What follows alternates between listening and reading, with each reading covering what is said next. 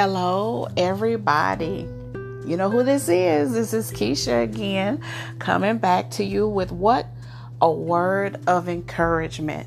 I come again to let you know that guess what? Guess what still has not changed? That is, God is still God. He needs nobody's help to be God. He doesn't need our approval. He doesn't need our guidance. He doesn't need us to give him any. He doesn't need us to give him any type of comments sitting over in the peanut gallery. God is still God alone. That makes him awesome. God is awesome all by himself. If God never performs another miracle, if God never gives you or I another blessing, I can tell you, I can speak for you and say that God has done enough. God is so loving. God is so willing to accept us right where we are. He is so loving and kind and forgiving. He's so helpful. God is so generous. He loves us beyond our thinking, beyond our imagination. God is supernatural. He's miraculous. God is everything that we need. Whatever situation you are in right now, at this moment, God can be everything that you need. And how do you find out what it is that you need from God? You go to His Word. There is an answer for every problem, every situation, no matter how minor it is, no matter how great it is. Everybody else may have told you, girl, I don't have no answer for you. I don't know what to tell you. Your pastor may have even told you that I don't know what to do. I went to the deacon board. I consulted with them. Our hands are tied. We don't know what to tell you. We don't know where to tell you to go. But I can tell you where to go, where you will get a definite answer, and that is to the Word of God. He has an answer. Not only does he have an answer, but he has a plan. He's already mapped out each of your days down here on earth. Now it's your choice whether or not you choose that path. And I've learned a lot about choices in the last several years. We can live out Christ in front of people 24 hours a day. We can lead them to the altar. We can lead them to the Word. We can do everything but hold them by the hand and walk it out for them. But it is their choice, it's their decision to make Christ their Lord and their Savior. Just like God gave you and I an opportunity to make him our Lord and our Savior, that is the same opportunity that he's going to give your wife, your husband, your children, your co-workers, your neighbor, that person that you meet in the grocery store. He's going to give them the same choice, the same opportunity to make him their Lord and to make him their Savior. There is no amount of reading the Bible to anybody. There is no amount of you staying up late at night.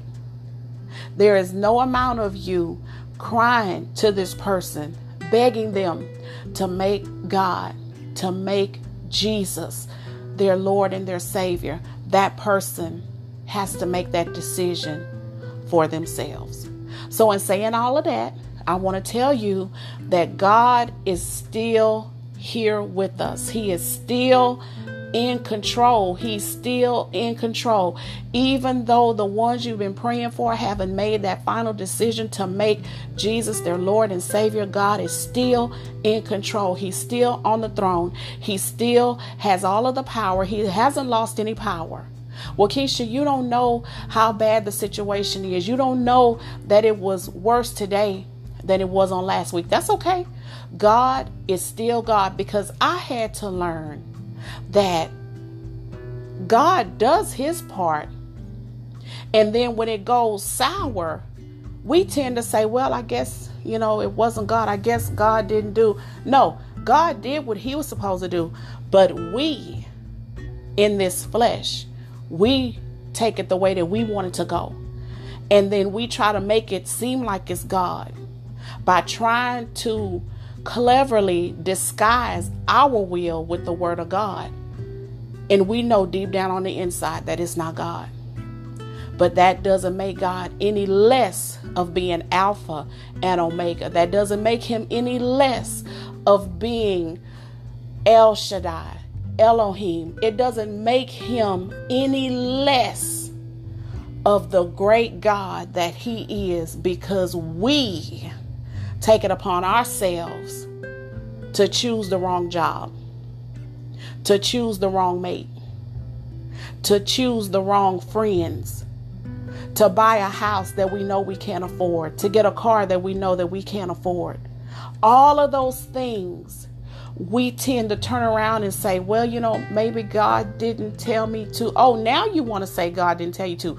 Oh, now, Keisha, you want to say, well, maybe God did. Well, but you know what? I'm so glad that even when we can admit that something wasn't God, he's still God enough. He's still Christ enough to love us past our mistake, past our selfish will. Because when we walk in our flesh, we're being selfish. We want what we want, and we don't care if it's God or not. But I thank God that he didn't leave you or I in our chosen mess, but he stayed right there. And he held us, and he kept us, and he made a way. He cleared a path in the wilderness for us to get out of that mess. He gave us grace enough and time enough to wake up and come to ourselves and realize and look around. Oh my God, look at the mess I made. I cannot believe that I did this. What was I thinking? Why did I not listen? Because we were in our flesh. We wanted what we wanted. We thought that if I just walk like a good Christian, if I just do the right thing, then this can be God. It's got to be God. If I walk in the word, it's got to be God. No, it don't. No, it don't. But for the saving grace, God is so awesome that he is the only God that can take the biggest mess that you make and he can clean it up. All he needs is for you to let it go. All he needs is your participation to say, God, I messed up. Now you can have it. God is just that awesome. But guess what? That's not what I wanted to talk to you about. What I want to talk to you all about today, real quick, is having faith in God. Having faith in God. Now, this message can be for men and women, but I primarily want to speak to the women about walking in faith as a woman of God. And so I went and I looked at different women in the Bible, and the two that stood out to me that they lived a life similar to mine is Hannah and Sarah. Now, some of you may not have known, but I, through my adult years from the age of, I'll say 21, up until the age that I am now, which is a ripe young 47, I probably had about 15 miscarriages, and I suffered a stillborn. The miscarriages really didn't hit me as much as the stillborn. And when I had the stillborn, it took something out of me. Even though I only got a chance to know my child, my son, for 5 months, there was still that window of time that I was able to be a mother. And when you feel that child move on the inside of you, and the doctors say, I hear a heartbeat, and those are words that you have never heard before, and you carry that child and you talk to that child and you pray over that child, and then you lose that child to death and you carry that child around on the inside of you dead, because that's what happened. I had to carry him for just a little while on the inside of me and he was dead. And so when you give birth, because I had to still birth him here, and you hold that child in your hands and you hold that child close to your heart, and you literally put it on your chest and you hold it close to your heart, and you can hold that child in your hands, and you can look at that child and know that it once had a heartbeat, but now that child is dead. Those are moments that only a mother can describe. The spouse can be there. They can shed tears, as my husband was there, and he held our son and he cried, and it took a toll on him. And not to take anything away from him in his mourning, but there is something about a mother's loss when you lose a child to death that no one else can describe. And if you are a mother and you've never lost a child, I am so happy for you.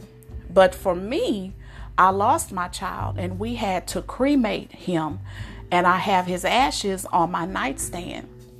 And so after I had my stillborn in 2015, I became pregnant again in the summer of 2018.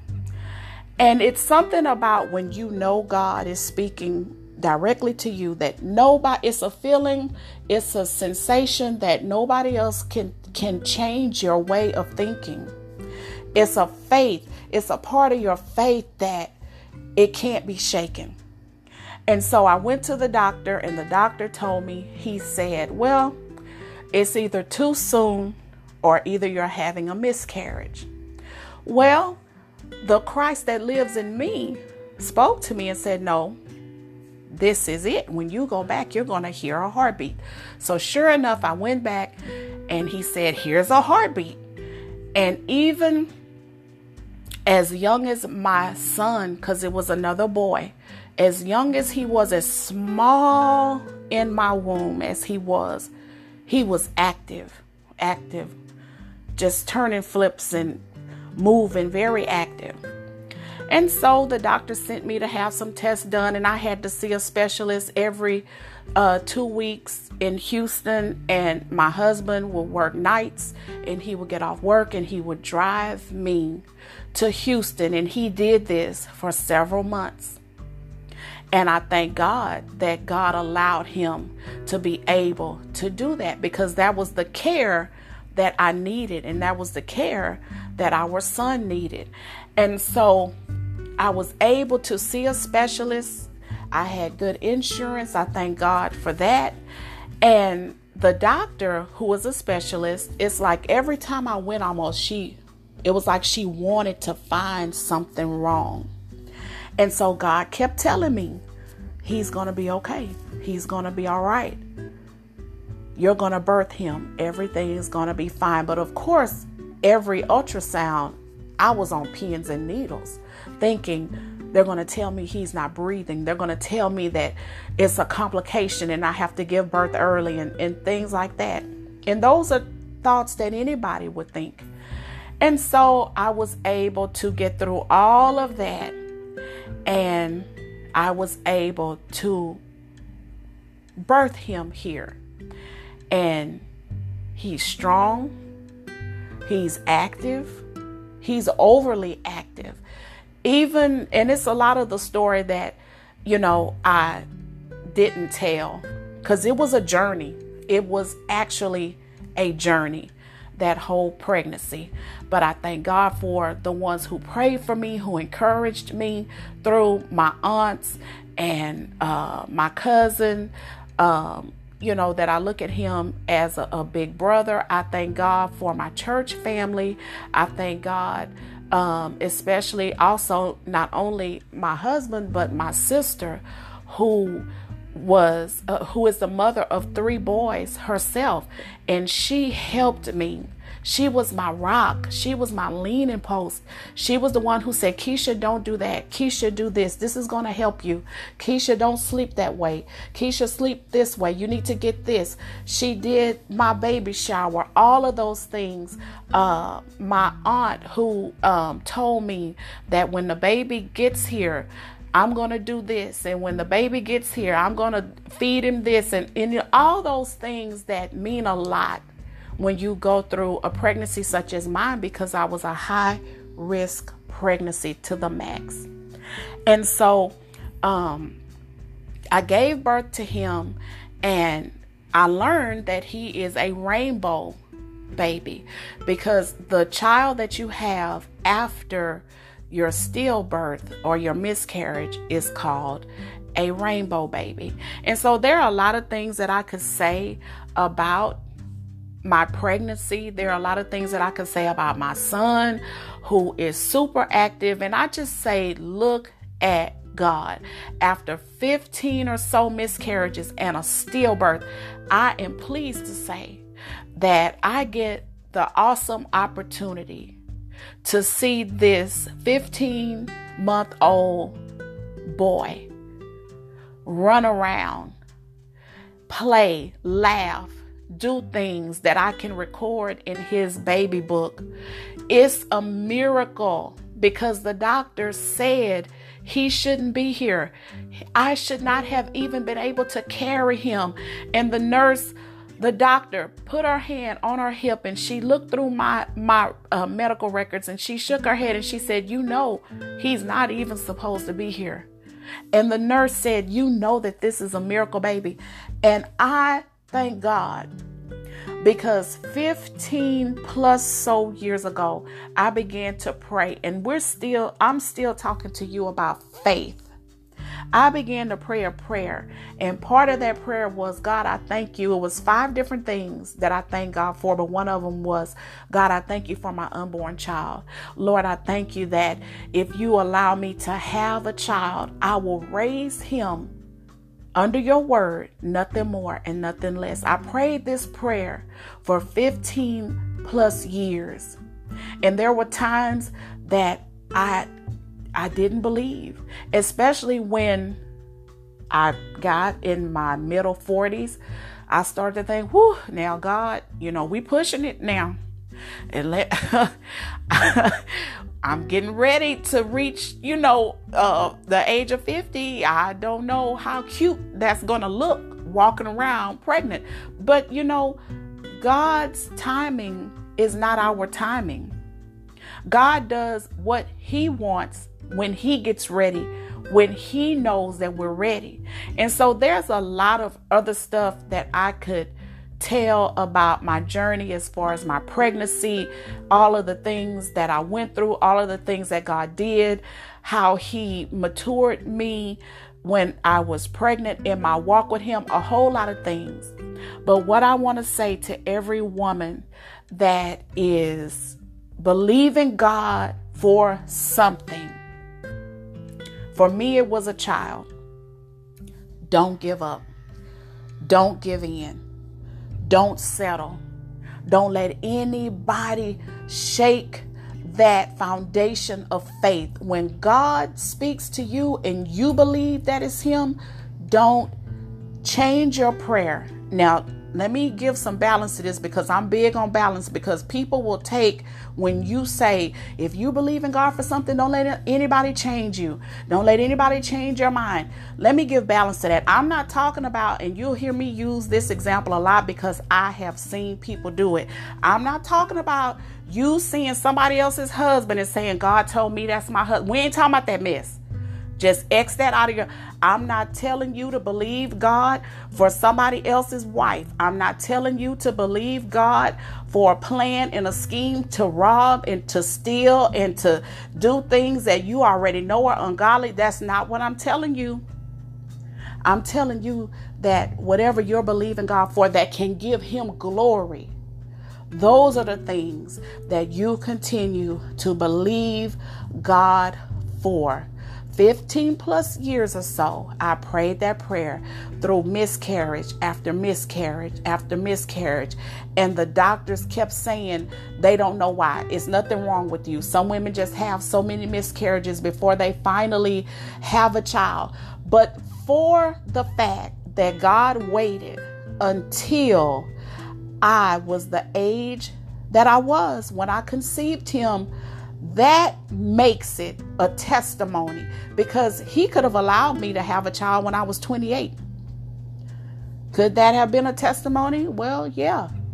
But the greatest testimonies come through a fire. The greatest testimonies come through trials. The greatest testimonies come from heartache, embarrassment, shame. Those are the greatest testimonies. So like I said, there are a lot of things that I overlooked in this testimony. There are a lot. One day, God is going to allow me to be on the forefront, to be on a platform where I can give my entire testimony. Because only people like my sister, only people like my aunt, only people like my prayer partners who have prayed for me, they're the ones that know my story. They're the ones that know my story. They're the ones who prayed for me, cried with me, toiled with me, labored with me, corrected me. Those are the ones who know my story. I am blessed to have a minister in my life, a pastor in my life, an evangelist in my life, an elder in my life. And the pastor is actually not only just a pastor, but he's a pastor, a bishop, and he's a prophet. And I thank God for having all of those people in my life to help keep me grounded. So that's just part of my testimony.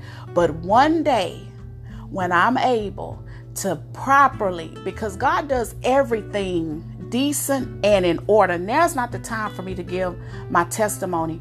It's not now. But I guarantee you, you mark my words, that when I give my testimony, it's going to change some woman's life. It is going to encourage some woman to go to fight another day. It's going to encourage a mother not to give up, that God's plan for her, God's plan for you is yes and amen. God's plan for you, if you believe that God told you that you are a wife, that you are wife material, don't settle. If you believe that God has a husband for you, if you believe that God told you you are supposed to be married, don't settle. Don't give up. Don't give in. Don't settle. Don't settle. Don't settle. Don't settle. Don't settle. Do not settle. Do not give in. Do not take anybody else's leftovers. Do not take what God did not intend for you to have. So be ready for part two of my testimony, because God is going to open a door for me to be able to give it, and it's going to give him glory, and it is going to edify his people. I love encouraging women, because I tend to think that we take the hurts and the pains of life a little more. We take them to the heart more. Men suffer too. Men can be hurt. I know that. I've seen it. But I just believe that we as a weaker vessel, it's harder for us to take when disappointment happens, when hurtful things happen, especially from those that we love, that are dear to us. So you all continue to pray for me as we continue to walk in faith as the women of God that God has called us to be. And before I leave, I want to give you the two women, Hannah and Sarah. I just want to read a little bit about them so that you can hear how it matches my testimony. Hannah desperately prayed for a son and promised that she would dedicate his life to God. When God came through, she kept her word. She left her son Samuel to be raised in the temple. Her faithfulness never faltered. I can't falter in my faith with God with raising my son. in his word. So any stumbling block, any person, any situation that comes to stop, any person who comes to stop God's plan for me to raise my son under the word of God, I say it, God is going to remove that person. God is going to remove that situation in the name of Jesus. And the last lady that I want to read to you about is Sarah. Abraham's wife Sarah is an example of how God keeps his promises. After telling Abraham she would bear a son, despite being barren, Sarah gave birth to Isaac at 90 years old. So me with my 46, 47-year-old self, I don't have nothing to complain about. And guess what? I'm crazy enough to believe God for another one. So you guys continue to pray for me as I always ask. Definitely know I'm praying for you, my women, my support team. Pass this message to other women that you know that they are believing God for something that the doctor said no. Whether or not it's healing in your body, whether or not it's something in your body that you received from somebody else, and now you're suffering with that disease, that sickness. You believe God to heal you in your body from that. Because guess what? If you weren't born with that contracted disease or sickness, then that means you're not supposed to have it. Believe God for your healing, complete healing. Believe God for that child. Believe God for that husband that God sends. Or if I have any men that are listening, believe God for that wife for you. Believe God for that wife for you, not somebody else's wife. We're going to X that out right here, because things like that don't last. Nothing good can come from, nothing holy can come from that. We're not going to covet nobody's husband. We're not going to covet nobody's wife. Pass this message on to somebody that you know needs a word of encouragement that God is still in the miracle working business. Be blessed. I love you guys. Bye-bye.